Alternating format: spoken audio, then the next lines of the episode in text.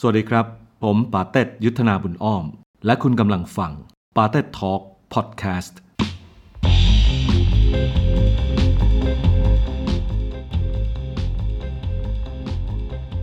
episode ที่ 26 เรื่องของผม ยุทธนาบุญอ้อม สวัสดีครับพี่ สวัสดีครับคุณยุทธนาบุญอ้อม สวัสดีครับพี่ซัน ก่อนอื่นครับก็ต้องบอกก่อนว่าเพื่อความสบายใจ หากหากคำถามนี้ล่อแหลมหรือว่า คุณยุทธนาไม่สะดวกใจที่จะตอบคำถาม ครับ ไม่ต้องตอบนะครับ สบายใจได้เลย ครับพี่คล้ายๆเหมือนโดนเขาเรียกว่าอะไรย้อนเกล็ดยังไงไม่ทราบครับพี่ แล้วถ้ารายการเราตัดต่อเสร็จเรียบร้อยจะส่งให้คุณยุทธนาดูก่อน แล้วค่อยอนุญาตเราว่าให้ออกอากาศไหมโอ้โหเป็นรายการที่ professional มากครับ ครับผมขอบคุณมากครับ ครับผมได้เลยครับ ครับ คือเต้ก็อยู่ในสายตาสาธารณะอยู่แล้ว ครับมีคนมาขอสัมภาษณ์อะไรตลอดอยู่แล้ว ครับ แล้วรู้ยังไงถึงจัดปาเต้ทอล์กตอนปาเต้ขึ้นมาครับ เอ่อเนื่องจากว่าตอนล่าสุดที่ออกอากาศไป ซึ่งก็คือประมาณปลายปีที่แล้วครับเนี่ยอ่ากำลังจะจบลงเนี่ยเราก็นั่งพูดคุยกันในทีมว่าอ่าเราอยากพักสักช่วงหนึ่ง ปล่อยให้สมองว่าง ๆ เพื่อจะทำให้ตอนต่อไปของบัตรทอกเนี่ยครับมีข้อมูลใหม่ ๆ มีแขกรับเชิญที่น่าสนใจ ผู้คนที่เป็นแฟนรายการบัตรทอกเนี่ยจะมี ข้อเสนอนำเสนอเรามาเสมอ อยากครับฟังคนนู่น อยากฟังคนนี้อยากให้สัมภาษณ์คนนู่นอยากให้สัมภาษณ์คนนี้ ข้อเสนอหนึ่งซึ่งผมได้ยินมาโดยตลอดก็คือ อยากให้ผมสัมภาษณ์ตัวเองครับคือแบบนี้เลยนะคือให้ผมเนี่ยสัมภาษณ์ตัวเอง เหมือนกับถ้าผมต้องใช้รูปแบบคำถามแบบที่ผมสัมภาษณ์คนอื่น แต่ถามตัวเองเนี่ยเอ่อจะเป็นอย่างไรบ้างครับซึ่งก็ยอมรับว่าเป็นความคิดที่น่าสนใจมาก ก็เลยเลือกวิธีนี้ฮะก็คือเอ่อ สำหรับบางท่านที่อาจจะยังไม่ทราบรายการปาเต้ท้องเนี่ยผมไม่ได้เป็นคนตั้งคำถามทั้งหมดนะครับครับเรามีผู้เขียนสคริปต์เป็นเอ่อทีมงานที่จะไปรีเสิร์ชข้อมูลทำความรู้จักกับแขกรับเชิญ และตั้งคำถามที่น่าสนใจ ผมจะไม่ตั้งเองครับแล้วผมก็จะถามตามคำถามที่เอ่อทีมงานของเราตั้งมาให้นะครับแต่ระหว่างพูดคุย ผมมีคำถามเพิ่มเติมอะไรก็เป็นไปตามธรรมชาติ ดังนั้นเนี่ยผมก็เลยเลือกให้ทีมงานของผม ผู้เขียนสคริปต์คนนั้นเลยนะฮะชื่อคุณเรโอนะฮะครับนี่คือตัวแสบของรายการเรานะฮะเขาก็จะตั้งคำถามเกี่ยวกับผมเลย แล้วใครจะมาเป็นคนสัมภาษณ์เพราะผมไม่อยากสัมภาษณ์ตัวเอครับงก็พยายามนึก ถ้าเป็นผมจริงมีหลายรายชื่อเลยนะครับ นั่งเลือกกันเอ๊ะเป็นคนนี้ดีไหมเป็นคนนั้นดีไหมแล้วก็พบว่า ผมเห็นพ้องต้องกันกับทีมงานว่าต้องเป็นพี่สันครับด้วยความที่พี่ซันเป็นแรงบันดาลใจของผมในการมาทำรายการแบบนี้ แล้วพี่ซันน่าจะน่าจะดำเนินรายการ ปาเต็ดทอล์กครับได้ดีทีเดียวนะฮะแต่ไม่กลัวว่าความเชื่อจะผิดเลยครับ ก็มันก็ต้องเสี่ยงกันครับพี่ก็ต้องเสี่ยงกันก็เลยครับลองติดต่อไปแล้วปรากฏว่าพี่ซันตอบรับก็เลยเกิดวันนี้ขึ้นมา ที่ผมตอบรับเพราะผมได้อารมณ์แบบว่าเหมือนเต้รู้สึกเหมือนผมเป็นพี่ชายอะไรอย่างเงี้ยอ่าใช่แล้วอยากมานั่งปรับทุกข์อืมก็จะเรียกอย่างอานั้รมนก็ณ์ได้ว่าคเอรับอพี่หลักเล่าให้ฟังเฉยๆครับครับครับผมก็เออจะทำหน้าที่รับฟังยินดีประเภทมากนะครับเออว่าแต่ว่าเล่าให้ฟังหน่อยสิครับว่า เต้โตมันยังไง ถูกเลี้ยงดูยังไงสภาพแวดล้อมของชีวิตตอนวัยเด็กตั้งแต่เติบโตมา ผมคุณพ่อเป็นคนพังงา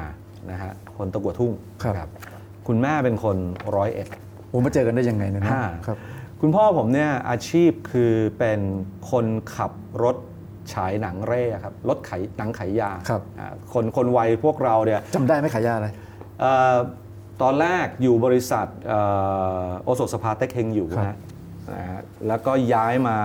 อยู่บริษัทถ้วยทองครับสดก็คือขายยาหมองตาถ้วยทองเพราะผมจำได้ตอนเป็นเด็กนี่ถ้าเกิดเป็นบริษัทที่ขายแป้งน้ำตาคลีโอพัตรานี่หนังดีหมด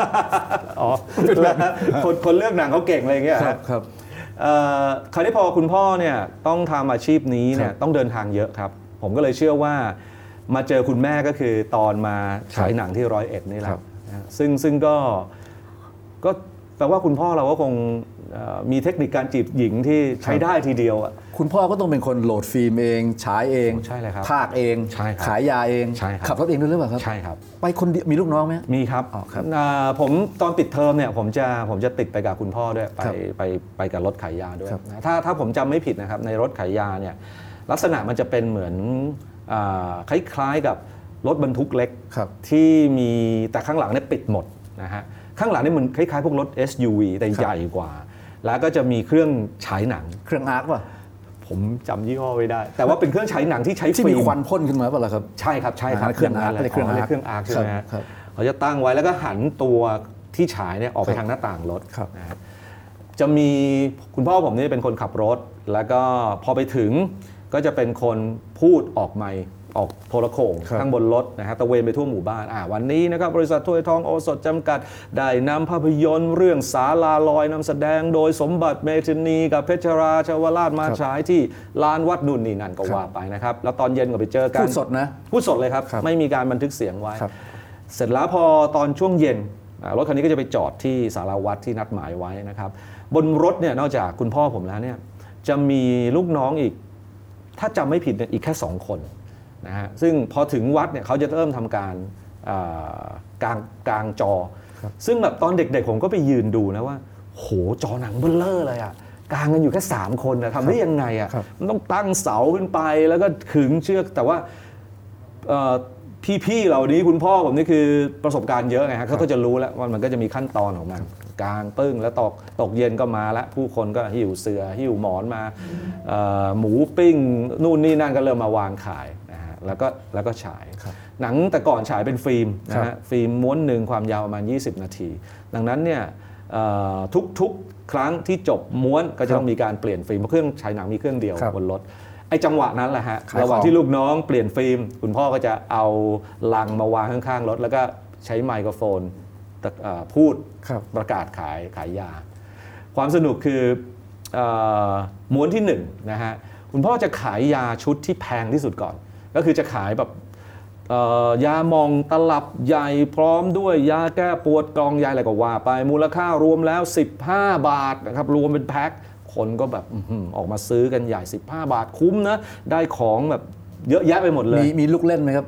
มีฮะเพราะมันก็ต้องตลกอะผมสังเกตคนใช่ขายครัยาบต้องตลก ผมอะจำได้ไม่หมดเพราะว่าตอนที่ผมไปผมเด็กมากแต่ผมจะจำได้อย่างเงี้ยฮะท่านที่มีปัญหา ฟกช้ำช้างเตะเมียทีบอะไรอย่างเงี้ยฮะคือคือจะมีสำนวนแบบเนี้ยให้ให้ชาวบ้านได้ฮากันแล้วก็จะได้ออกมาซื้อ แต่ความแสบคืออย่างนี้ฮะจบม้วนที่1เนี่ยขายเซ็ต15 บาทไปนะฮะพอเซ็ตที่เอ่อม้วนที่ 2 คุณพ่อก็ขึ้นอีกครั้งหนึ่งนะครับก็เข้าใจครับช่วงนี้เศรษฐกิจไม่ดีเอ่อ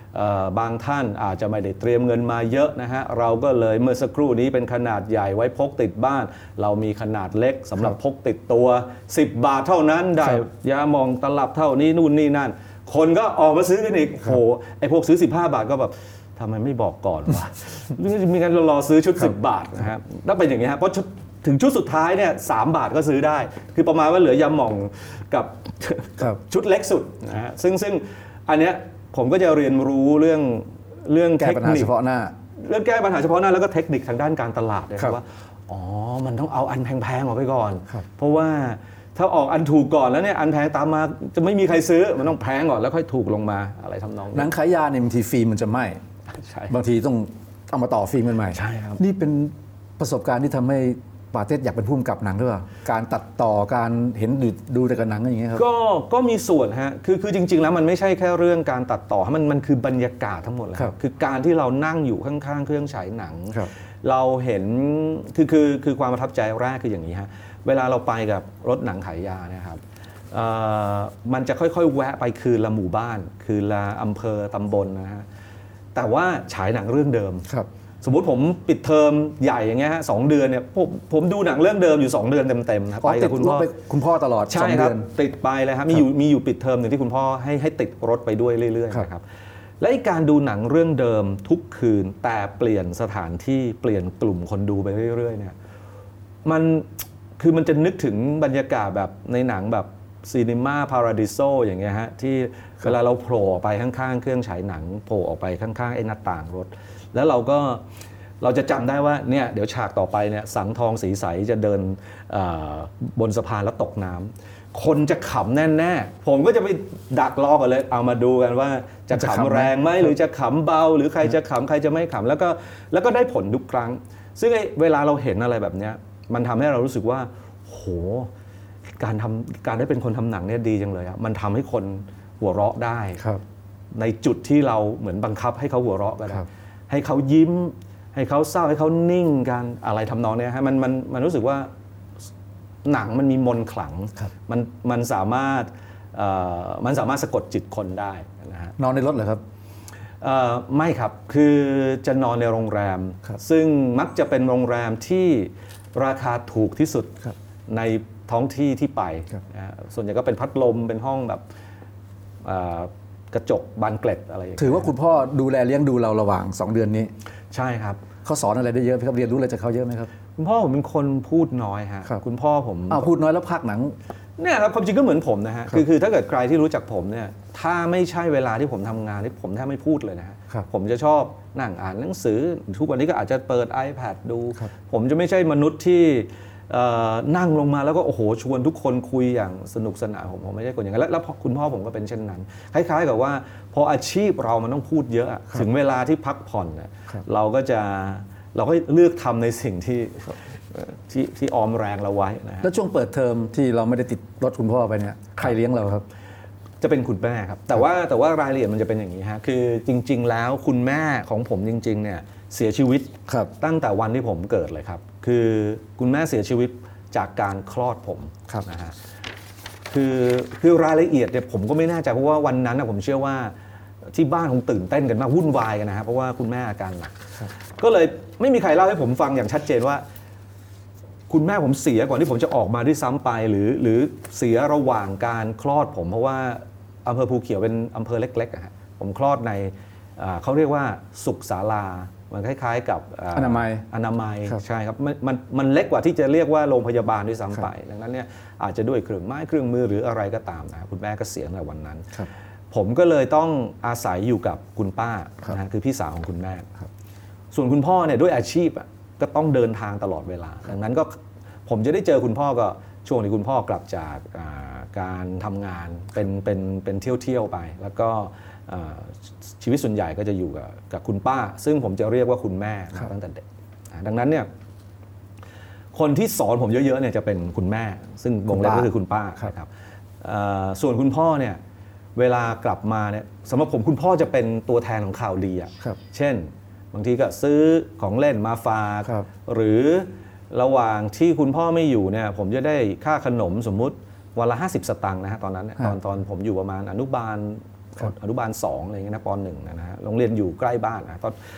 เอ่อได้ค่าขนมวันละ 50 สตางค์แต่ต้องเหลือกลับมาให้คุณแม่เห็นเนี่ยวันละสลึงหนึ่งเสมอ หยอดกระปุกเหรอ ใช่คครัรับบคือให้ 50 ตังค์แต่ให้ใช้หลึงเดียวครับนะคือแปลว่าแบบก็จะซื้อขนมได้ชิ้นหนึ่งอะอะไรก็ไม่รู้ แต่ก่อนเนี่ยชิ้นละสลึงอะไรอย่างเงี้ยนะฮะดังนั้นเนี่ยพอคุณพ่อมาเนี่ยถ้าวันไหนคุณพ่อไปส่งเนี่ยเราจะสามารถชี้แบบอยากกินกุลิโกะได้ครับ ซึ่งกุลิโกะแบบ ที่ที่ไม่ใช่ป๊อกกี้อะนะฮะเป็นกุลิโกะแบบไม่มีเค็มๆช็อกโกแลตด้วยเค็มครับๆซึ่งอันนี้คือสุดๆแล้วฮะป๊อกกี้นี่คือเกินเอื้อมแล้วป๊อกกี้มันแพงไปนะฮะแต่ว่าแค่นั้นก็คือเนี่ยคือข่าวดี หรือบางทีคุณพ่อเอาหุ่นยนต์มาให้ เพราะว่าเวลาไปต่างจังหวัดบางทีไปเจอแหล่งแบบไปหาดใหญ่อย่างเงี้ยนะฮะก็สามารถซื้อพวกของเล่นที่เข้ามาจากมาเลอะไรอย่างเงี้ยนะครับหรือเอ่อหนังสืออันนี้ก็จะเป็นอีกเรื่องหนึ่งคือคุณพ่อผมเนี่ยพอเดินทางบ่อยนะฮะแล้วพอเหมือนพอได้เลื่อนตำแหน่งไม่ต้องไปขับรถอ่า ขายยาแล้วเป็น supervisor คราวนี้จะเดินทางโดยรถไฟเพื่อไปตรวจงานตามสาขาต่างๆเนี่ยก็จะซื้อหนังสือเยอะแล้วก็จะเอาหนังสือมาทิ้งไว้ที่บ้าน ผมก็จะได้อ่านหนังสือดีๆ ที่คุณพ่อซื้อมาทิ้งไว้เลยกลายเป็นคนชอบอ่าน ใช่ผมว่าอันเนี้ยคือสิ่งที่คุณพ่อสอนผมอย่างโดยที่คุณพ่อเองก็คงไม่รู้ตัว ฟังดูเหมือนคุณพ่อไม่ได้แต่งงานใหม่ไม่ครับไม่เลยครับ แกก็เป็นครองตัวเป็นไม้ตลอดใช่ครับใช่ครับแต่แต่เอาจริงๆแล้วผมก็ไม่รู้นะแกเดินทางบ่อยอะผมว่าแกคงมีอยู่ครบทุกจังหวัด อะอะไรนะรถไฟเรือเมล์ลิเกตำรวจนะผมว่าใช่ครับครับ สภาพแวดล้อมที่ถูกเลี้ยงดูมาเป็นยังไงครับ อย่างของผมนี่อย่างที่เคยเล่าให้เต้ฟังอะผมครับท่ามกลางอืมต่างศาสนาอยู่ด้วยกันของครับเต้เป็นยังไงครับ ชีวิตวัยเด็กผมเนี่ยมีสภาพแวดล้อมที่ค่อนข้างจะหลากหลายมากครับ เนื่องจากว่าคือคืออย่างที่ผมเล่าให้ฟังนะฮะคือพอประมาณสักห้าหกขวบนะผมย้ายมาอยู่มหาสารคามเอ่อที่ที่มหาสารคามเนี่ยก็จะคุณแม่ทำร้านขนมปังอยู่ในคิวรถ นะฮะซึ่งก็คือเออที่เขาเรียกก็คือสถานีขนส่งบขสนะฮะคนต่างจังหวัดเรียกว่าคิวรถนะครับเอ่อซึ่งซึ่งก็จะเห็นบรรยากาศที่ค่อนข้างคลึกครื้นมากนะเนื่องจากว่าผู้คนกวักไกวเราเองก็ช่วยขายของ แต่ว่าบรรยากาศเนี้ผมจะเห็นเฉพาะช่วงปิดเทอมพอเปิดเทอมเนี่ยผมต้องมาอยู่กรุงเทพนะฮะคุณแม่ส่งมาเรียนที่กรุงเทพ เวลามาอยู่กรุงเทพเนี่ยผมก็จะอยู่กับพี่ๆนะฮะก็คือเป็นลูกจริง ๆ ของคุณแม่ผมเนี่ยเป็นลูกเลี้ยงนะฮะพี่ๆเขาก็จะเรียนหนังสือกันดังนั้นเนี่ย ผมเลยค่อนข้างมีสภาพแวดล้อมที่หลากหลายมากอะตอนอยู่กรุงเทพเนี่ยก็คิดดูฮะเลี้ยงโดยวัยรุ่นน่ะพี่ชายอย่างเงี้ยคนหนึ่งครับเรียนอยู่อ่า ม.6 คนหนึ่งเรียนอยู่ปีหนึ่งคนหนึ่งเรียนอยู่ปี2อะเป็นวัยรุ่นดังนั้น ก็จะเรียนกันแบบสนุกสนานมาก ผมจะถูกกล่อมด้วยเพลงหลากแนวครับพี่ชายคนหนึ่งเนี่ยฟังเพลงยุคนั้นเขาเรียก underground พวกครับ Uriah Heep พวกเพลง hard rock ทั้งหลายนะคครัรับบพี่เอ่ออีกกลุ่มหนึ่งเอ้ยอีกท่านหนึ่งพี่ชายอีกคนหนึ่งเนี่ย ฟัง Lobo ฟังเพลงแบบจอห์นครับ Denver ครับนะฮะแบบอะคูสติกครับเพราะเพราะๆพี่สาวฟังสุนทราภรณ์ครับ ฟังสุเทพวงศ์กำแหงดังนั้นเนี่ยในบ้านเนี่ยผมเลย อันนี้ผมได้รับการซึมซับให้เปิดกว้างมากในเรื่องการฟังเพลง ครับ ผมรู้สึกว่าทุกแนวทุกสไตล์เพลงมันมีคุณค่ามันมันสนุกมันมีมุมที่เพราะหมดเลย แล้วก็เวลากลับไปต่างจังหวัดที่บ้านเนี่ยคุณลุงทำโรงหนังนะฮะ แล้วด้วยความที่อยู่ในจังหวัดเล็กเนี่ยทั้งจังหวัดมีโรงหนังอยู่แค่สองโรงนะฮะแล้วหนังเวลาเข้าต่างจังหวัดเนี่ยฮะเอ่อเข้าโปรแกรมหนึ่งเนี่ยเข้าแค่ 2 วันนะครับจึงแปลว่าผมดูหนังเนี่ยได้ทุกวันโดยไม่ซ้ำเรื่องกัน โดยสลับโรงกันไปมา โรงหนึ่งดูฟรี เพราะว่าคุณลุงเป็นเจ้าของ อ่เป็นเจ้าของทำงานอยู่ อีกโรงหนึ่งก็ค่าดูมันน้อยมาก แล้วคุณแม่ผมเนี่ยหรือคุณป้าเนี่ยชอบดูชอบดูหนังมาก นี่คือกิจวัตรประจำวัน คือเราออกไปดูหนังกัน ทุกวัน ครับได้ดูคือไม่ดูด้วยซ้ำไปว่าวันนี้ฉายเรื่องอะไรอะครับ คือเดินเข้าไปเลย เหมือนคงคล้ายๆกับทุกวันนี้คือกด Netflix อะครับ ก็เจออะไรก็ดูเลยไม่ต้องคิดมากนะครับผมจะให้มันอยู่ครั้งหนึ่งเอ่อตอนนั้นผมอาจจะอยู่ประมาณสักเจ็ดแปดขวบเท่านั้นเองอะฮะคือเข้าไปดูโดยก็เหมือนเดิมฮะก็ไม่ได้คิดว่าไม่ได้ดูว่าเขาฉายเรื่องอะไรกันแล้วพอนั่งดูกันปรากฏวันนั้นเขาฉายหนังโป๊ฮะ ครับ คือหนังโป๊เลยฮะหนัง X เลยครัฮะบก็เข้าไปดูก็นะโอ้โหแบบ ต่อสู้กันอย่างดูเดือดมาก แล้วแล้วเวลาดูหนังเนี่ยคุณแม่เนี่ยชอบซื้อของกินเข้าไปแล้วเหมือนนั่งกินกันในโรงอะฮะแม่ไปด้วยเหรอหนังโป๊ไปด้วยฮะก็เนี่ยฮะนั่งดูข้างๆกัน แล้วก็แล้วแม่เขาปิดตามคือคือก่อนก่อนที่จะเริ่มเข้าสู่ฉากบูเนี่ยนะฮะ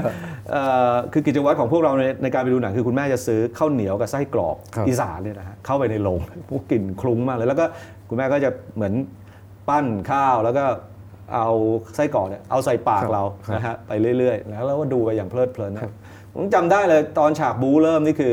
ไส้กรอกนี่อยู่ที่ปากพอดีเลยครับแล้วก็โอ้อู้นี่เขาทำอะไรกันน่ะ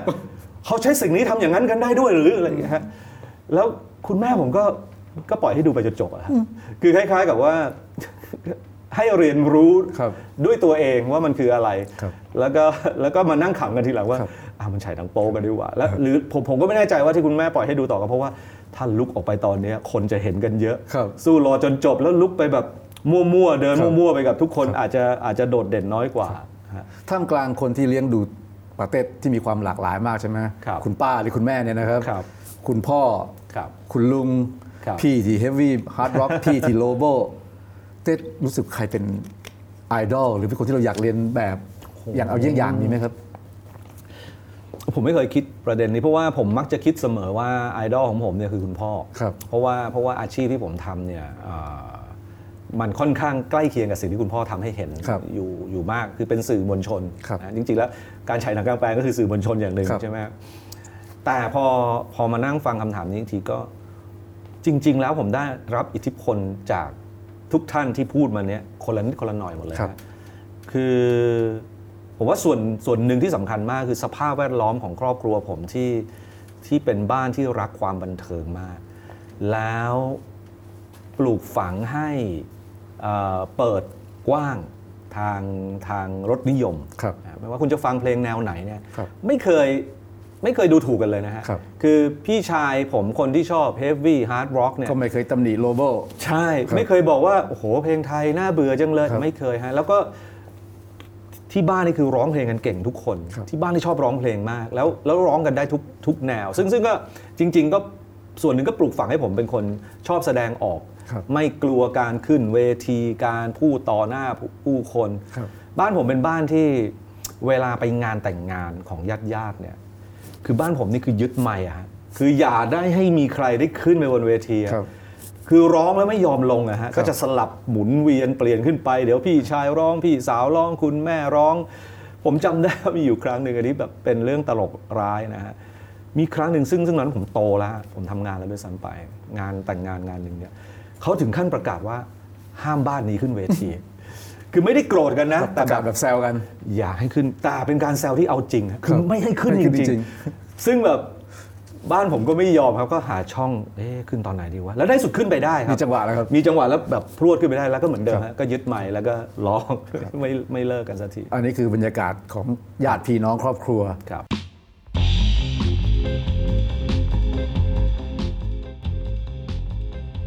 แต่ชี้ให้เห็นเสน่ห์ของการอยู่ตรงกลางหน่อยสิครับ เสน่ห์ของการเป็นคนสายกลางเนี่ยครับ อย่างแรกเลยนะครับคือ คนเนี้ยคนคนนี้นะครับ เขาจะไม่รู้สึก อึดอัดกับการอยู่ในสภาพแวดล้อมแบบไหนเลยนะครับ เพราะว่าเขาจะไม่รู้สึกที่จะต้อง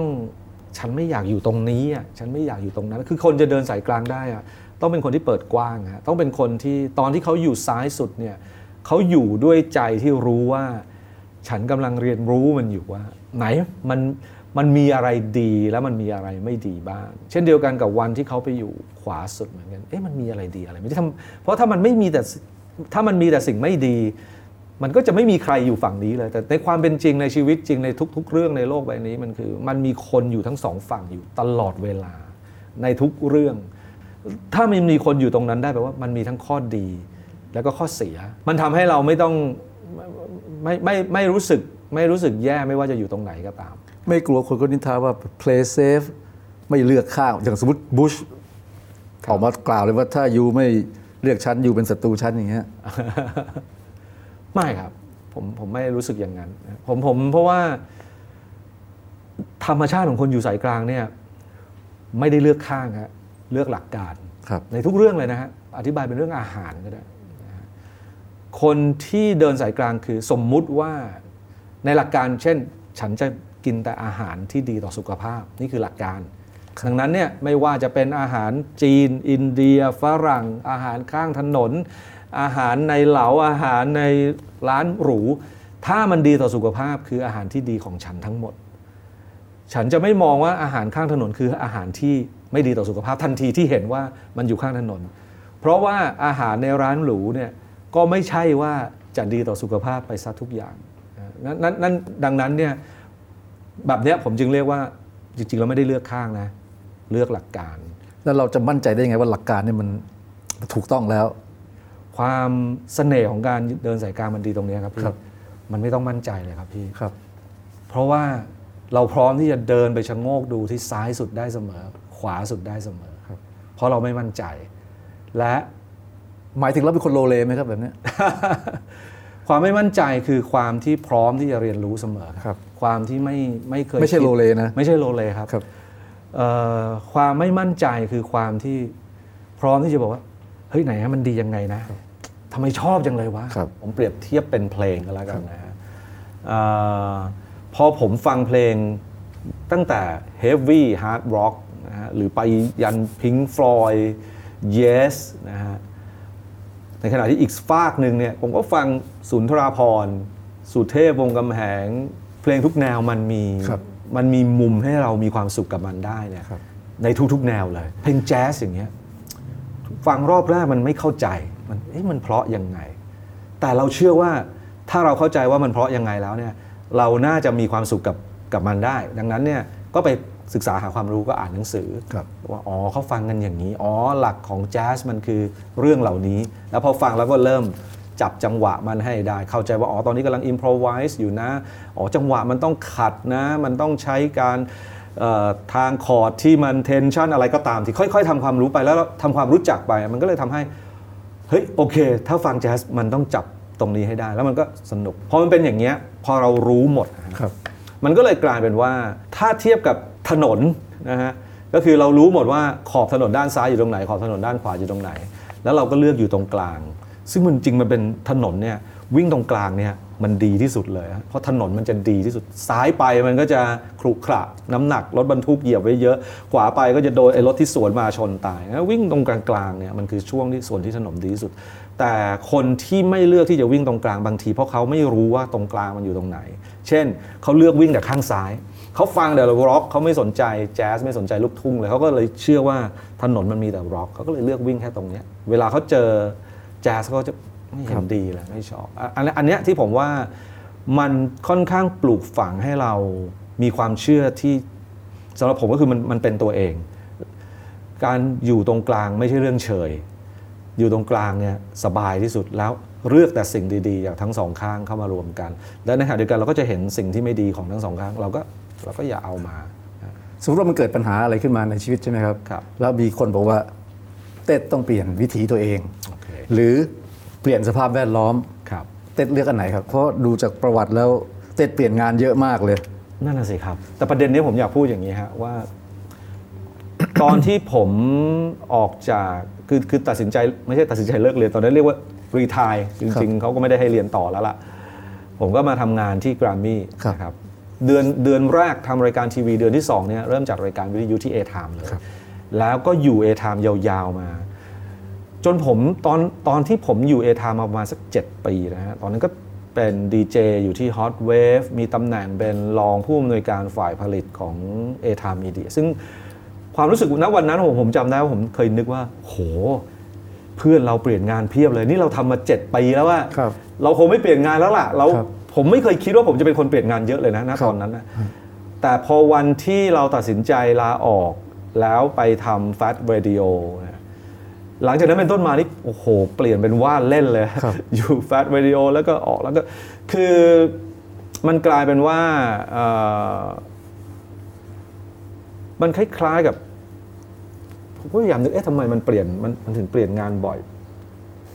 มันอาจจะเป็นอย่างนี้ซ็ลฮะเบื่อเลยครับอยากเปลี่ยนบรรยากาศอยากเรียนรู้ใหม่อะไรอย่างเงี้ยป่ะฮะก็ก็อาจจะเป็นไปได้แต่แต่ผมว่าเอ่อหลักสำคัญมันน่าจะตรงนี้มั้งครับ คือ ถ้าเราเปลี่ยนบริษัทไม่ได้ เปลี่ยนที่ทำงานเราไม่ได้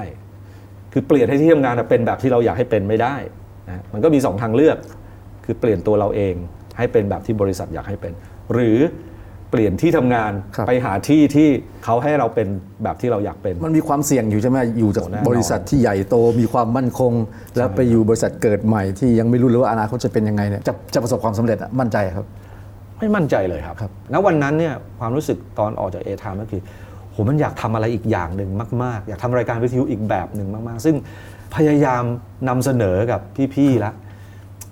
มันเสนอเสนอแล้วมันก็ไม่น่าสนใจจริงๆอะก็คือก็ไม่ได้โทษพี่ๆนะก็คือเราก็เสนอไม่เก่งจริง ๆ เรายังไม่สามารถ ทำให้พี่เขามั่นใจนะในสิ่งที่เรากำลังจะทำได้ แม้กระทั่งตอนที่ออกไป ภาพของไอ้ฟ a ส r ร d ิโอเนี่ยมันก็ยังไม่ได้ชัดเจนในหัวเราเรารู้แค่ว่า 2 คลื่นที่ประสบความสำเร็จมากที่ a t i m e ก็คือคลื่น Hot Wave ซึ่งเป็นคลื่นวัยรุ่นนะฮะเปิดเพลงวัยรุ่นเพลงใหม่เอ่อลีลาการจัดรายการกระฉับกระเฉงนะฮะมีเกมการละเล่นสนุกสนานนะฮะ อีกคลื่นหนึ่งคือ Green Wave จุดเด่นของ Green Wave ก็คือความเรียบร้อยนะฮะพูดเรื่องที่มีสาระเรื่องสิ่งแวดล้อม เปิดเพลงฟังนะฮะแบบ easy listening นะฮะดีเจก็จะจัดแบบสุภาพเรียบร้อย สาระนะฮะไอเราอะเราจะรู้สึกว่าทำไมสาระมันต้องเรียบร้อย แล้วทำไมความสนุกมันต้องไร้สาระนะฮะเราก็เลยคิดว่าเอ๊ะมันน่าจะมีทางเลือกอีกทางหนึ่งคนที่อยากสนุกแต่ก็ไม่ไร้สาระ หรือคนที่อยากได้สาระแต่สนุกด้วยเอ๊ะมันทำยังไงดีนะฮะมันเลยเป็นที่มาของคลื่น Fat Radio โตโตมันมันๆผมผมชอบคำที่มันมีความหมายสองนัยยะนะฮะเพราะว่าโตโตมันมันๆมันก็หมายถึงก้อนไขมันก็ได้ แต่ในขณะเดียวเดียวกันโตโตก็คือความมีสาระมันมันๆก็คือความสนุกมันดูโหมันกลมมาก มันเป็นไอเดียที่กลมมากเพลงที่เลือกใช้ Fat Radio เนี่ยด้วยความที่เอ่อเป้าหมายมันคืออยู่ตรงกลางระหว่าง Hot Wave กับ อ่า Green Wave นะฮะก็คือโตโตมันมันๆนี่แหละนะครับ เราก็เลยเราใช้คำว่าเพลงดีที่ป๊อปเพลงป๊อปที่ดีนะนี่เดินสายกลางชัดๆเลยนะฮะ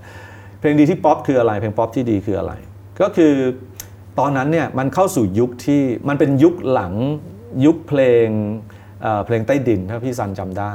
ยุคเพลงใต้ดิน ยุคเพลงอินดี้ยุคแรก ยุค Smile Buffalo ยุคที่มี Modern Dog Black ไข่ Head ปลา Modern Dog ใช่ฮะแล้วมันจะมีช่วงหนึ่งที่ฟองสบู่แตกครับก็คือยุคต้มยำกุ้งครับซึ่งนั่นคือช่วงที่ผมลาออกไปทำแฟชั่นโอพอดีเลยคือช่วงต้มยำกุ้งนะฮะค่ายเล็กค่ายน้อยเหล่านั้นตายไปหมดแล้วนะฮะเราอะนั่งคิดกันว่าอย่างนี้ครับโหยุคนั้นจริงแล้วมันมีเพลงอินดี้ดีๆ เพียบเลยนะ แต่ช่วงหลังมาเนี่ยไม่ประสบความสำเร็จ เพราะว่าเหมือน Empire Strike Back อะฮะคือยุคนั้นเป็นยุคที่ค่ายใหญ่จับทางได้แล้วว่าครับอ๋อวัยรุ่นฟังเพลงแบบนี้ ยุคนั้นจะเกิดวงแบบวง Fly Why Not Seven ครับซึ่งเป็นวงร็อกค่ายใหญ่ แต่ sound เนี่ยgrunge มากครับก็คือมาตามสมัยนิยม มันเลยทำให้ค่ายเล็กค่ายน้อยเนี่ยแพ้ฮะ Empire Strike Back คือยิงตายหมดทุกค่ายเลยนะครับเราก็เลยมาคิดว่า โห แต่เพลงในค่ายเล็กค่ายน้อยมีเพลงที่น่าสนใจเยอะเพียงแค่เราต้องหยิบ เราต้องเลือกเพลงอินดี้ที่มันป๊อปป๊อปหยิบเอาอันที่มันป๊อปจริง ๆ มามาเปิด ในขณะที่เพลงป๊อปเพลงจากฝั่งพวกดาร์ v เ a เดอร์ใหญ่ๆเนี่ยครับ Empire เนี่ยนะฮะเราก็จงเลือกเพลงที่มันน่าเบื่อน้อยๆหน่อย บางทีมันจะไม่ใช่เพลงเพลงแรกหน้า A ครับมันอาจจะเป็นเพลงที่ 3 หน้า B ที่น่าสนใจ แล้วพอมาอยู่ด้วยกันเนี่ยมันเลยกลายเป็นว่า sound โดยรวมของ Fat Radio เนี่ยมันต่างจากคลื่นอื่นทำแฟ t เรดิโอทำแฟ t เฟสติวัลทำอะไรหลายหลายอะไรอย่างเงี้ยประสบความสำเร็จเหล่านี้ เต็ดภูมิใจตรงไหนบ้าง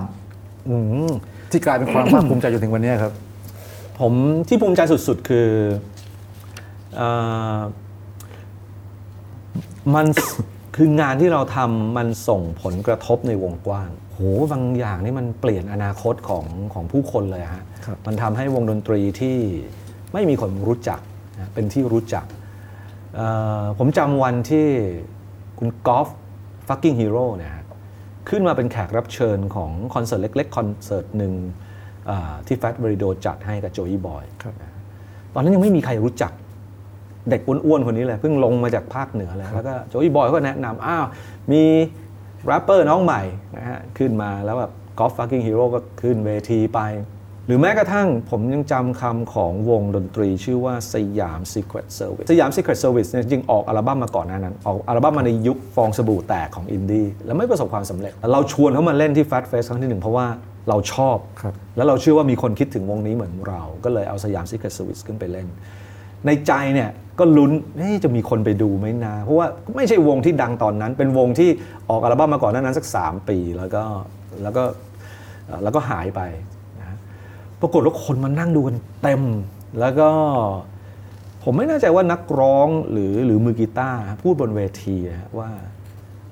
ตอนพวกเราออกอัลบั้มพวกคุณไปอยู่ไหนกันมาครับเขาพูดด้วยความดีใจว่าแบบโห ผมไม่รู้ว่ามีคนที่ชอบเพลงของพวกผมมากขนาดนี้ อะไรแบบเนี้ยฮะที่ผมที่ทำให้เราภาคภูมิใจ ใช่ครับผมรู้สึกว่าเราไม่ได้บ้าไปคนเดียว เพราะว่าเพราะว่าสิ่งที่เราทำเนี่ยฮะทีม ผมสามารถพูดได้ทุกคนเลยฮะ Fat Radio ยันมาจนถึงทีมงานที่ทำ Cat Radio อยู่ทุกวันนี้ด้วยซ้ำไปเนี่ยเอ่อความสุขของพวกเราคืออะไรแบบนี้แหละการได้นำเสนอสิ่งที่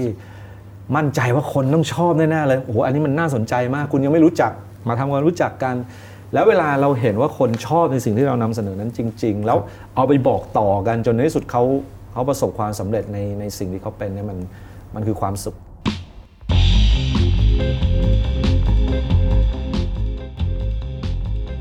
จากทำแฟ t เรดิโอประสบความสำเร็จแฟ t ครับเฟสติวัลอะไรก็ไปได้ดีครับแล้วเต็ดก็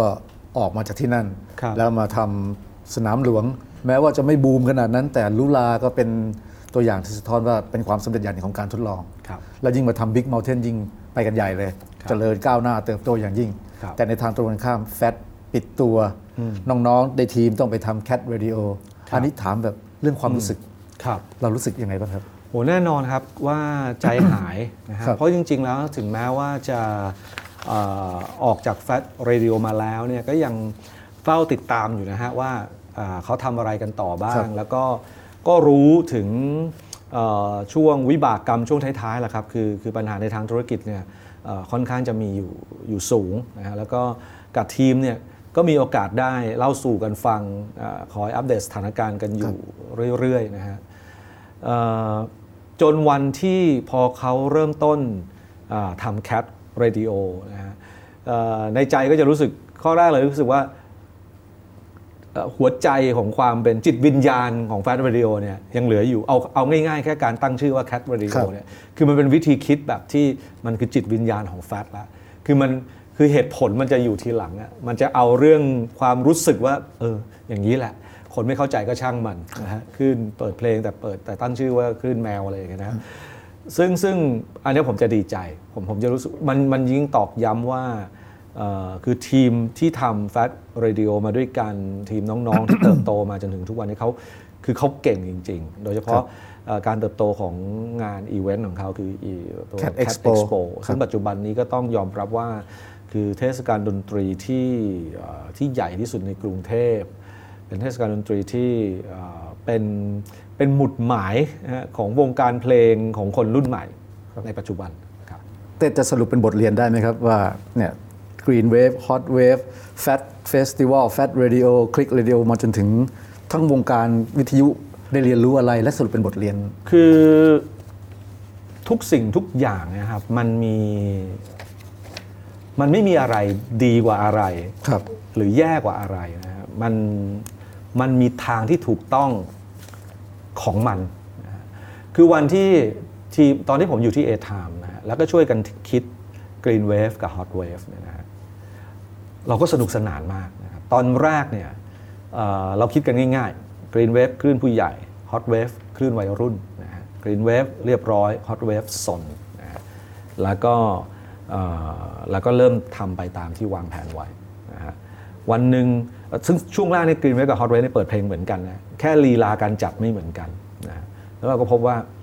Hot Wave เนี่ยรอดเลย มันเข้าใจง่าย วัยรุ่น เปิดเพลงสนุกเปิดเพลงใหม่ แต่ Green Wave เนี่ยพูดจาเรียบร้อยแต่เพลงเปิดเพลงสนุกเปิดเพลงใหม่เอ้ยมันไม่ลงตัว ตอนนั้นบ้านเรายังไม่มีคลื่นที่เปิดเพลงแบบ easy listening ทั้งวันนะยังไม่มีทุกทุกคลื่นเนี่ยเปิดเพลงฮิตรวมฮิตหมดนะฮะเราก็เลยแบบเฮ้ยลองท้าทายตัวเองกันดูไหม เปิดมาแต่เพลง easy listening เลย Green Wave ไม่ต้องเปิดเพลงเร็วแล้ว ไม่ต้องเปิดเพลงร็อกไม่ต้องเปิดเพลงที่หนวกหู ถ้าจะเป็นคลื่นเพื่อสิ่งแวดล้อมเนี่ยตัวคลื่นเองเนี่ยก็ควรจะเป็นสิ่งแวดล้อมที่ดี ให้กับผู้ฟังที่ไม่ได้ต้องการอะไรที่ฟังแล้วเครียดหรือหรือหนวกหูนะฮะปรากฏว่าพอเปลี่ยน playlist เท่านั้นนะฮะจากวันที่ Hot Wave คือคลื่นอันดับหนึ่งของหน้าปัดนะฮะกลายเป็น Green Wave เป็นคลื่นอันดับหนึ่งนั่นคือตัวอย่างว่ามันมีแนวทางที่ทำให้ ไม่ว่าคุณจะทำคลื่นสำหรับผู้ใหญ่หรือคลื่นสำหรับเด็ก มันมีแนวทางที่ถูกต้องและดีที่สุด เพียงแค่ต้องหาต้องหาจุดที่เหมาะสมให้เจอ แม้กระทั่งออกมาทำฟาสต์วิดีโอซึ่งไม่ใช่ทั้งเด็ก ไม่ใช่ทั้งผู้ใหญ่อยู่ตรงกลางนะไม่ได้เปิดเพลงทั้งเร็วทั้งช้าเปิดเพลงที่คลื่นอื่นไม่เปิดแต่เราผสมกันเองขึ้นมา มันก็ยังหาจุดที่เหมาะสมได้เจอเลยผมผมเลยเชื่ออในใน จะเรียกว่าเดินสายกลางอีกครั้งก็ได้คือครับเมื่อเราเมื่อเราเดินสายกลางเนี่ยฮะเราเห็นข้อที่ดีและเสียจากทั้งสองฝั่งเนี่ยเราจะเราจะเลือกสิ่งที่ดีที่สุดมาอยู่ตรงกลางได้เสมอมานั่งคิดกันดูนะฮะว่าถ้าเกิด Fat Radio เนี่ยเป็นคลื่น หลายคนจะเรียก Fat Radio ว่าคลื่นอินดี้ซึ่งซึ่งผมมักจะเถียงเสมอ เพราะจริงๆเราเปิดดังพันกรแล้วก็เปิดครับพี่เบิร์ดเราก็เปิดนะฮะแต่ถ้าเราเป็นคลื่นอินดี้จริงๆเราเปิดแต่เพลงอินดี้เรารังเกียจทุกเพลงที่มาจากค่ายใหญ่ มันก็จะไม่ประสบความสำเร็จแบบนี้นะครับหรือเราเปิดทุกเพลงไม่ว่าเพลงนั้นจะฟังรู้เรื่องหรือไม่รู้เรื่อง เราเปิดเพียงเพราะว่ามันปะตราว่าอินดี้เราก็เปิดแล้วเนี่ยครับมันก็จะไม่ประสบความสำเร็จอย่างนี้นะความสำเร็จมันมันมาจากความพอดีที่ที่เหมาะสม เป้าหมายเดียวกันทางที่จะไปถึงเนี่ยไม่จำเป็นต้องใช้ทางเดียวกันมีเหตุผลมากมายเลย หรือแม้กระทั่งเราเห็นคนกำลังเดินทางเส้นนี้อยู่เนี่ยก็ไม่ได้แปลว่าเขากำลังจะไปเป้าหมายเดียวกันกับคนที่อยู่เส้นทางเดียวกับเขาครับคนนี้ก็อาจจะแบบ ไปแยกอีกทางหนึ่งก็ได้ ดังนั้นเนี่ยอย่าเพิ่งตีตนไปก่อนไข้ฮะสำหรับผม ถ้าถ้าในกรณีที่คุณกำลังทำอะไรอยู่สักอย่าง แล้วรู้สึกว่านี่ไงทำเหมือนทุกอย่างกับอีกคนหนึ่งที่คือเดินตามเส้นทางนี้เดะเลยทำไมเขาสำเร็จแล้วเราไม่สำเร็จครับนะฮะก็ต้องมาดูเหตุผลกันว่า บางทีมันไม่ใช่เส้นทางที่เดิน มันมีอะไรบ้างครับมันมีปัจจัยอะไรที่เขาเป็นแล้วเราไม่เป็น เขามีแล้วเราไม่มี ซึ่งมันอาจจะเป็นทั้งข้อดีและข้อด้อยก็ได้ บางเรื่องที่เขามีแล้วเราไม่มีอาจจะเป็นจุดแข็งของเราด้วยซ้ำไปนะดังนั้นก็เอ่อถ้าคำของถ้าคิดแบบเอ่อคิดแบบเซนหน่อยก็ใช้คำของหนังเรื่อง Jurassic Park อะ life will find a way นะคือคือในที่สุดแล้วครับอะชีวิตมันจะมีทางออกให้มันเอง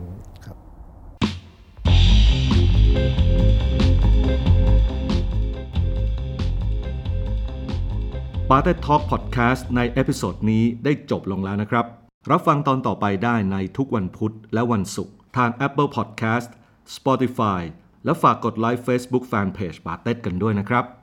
สวัสดีครับ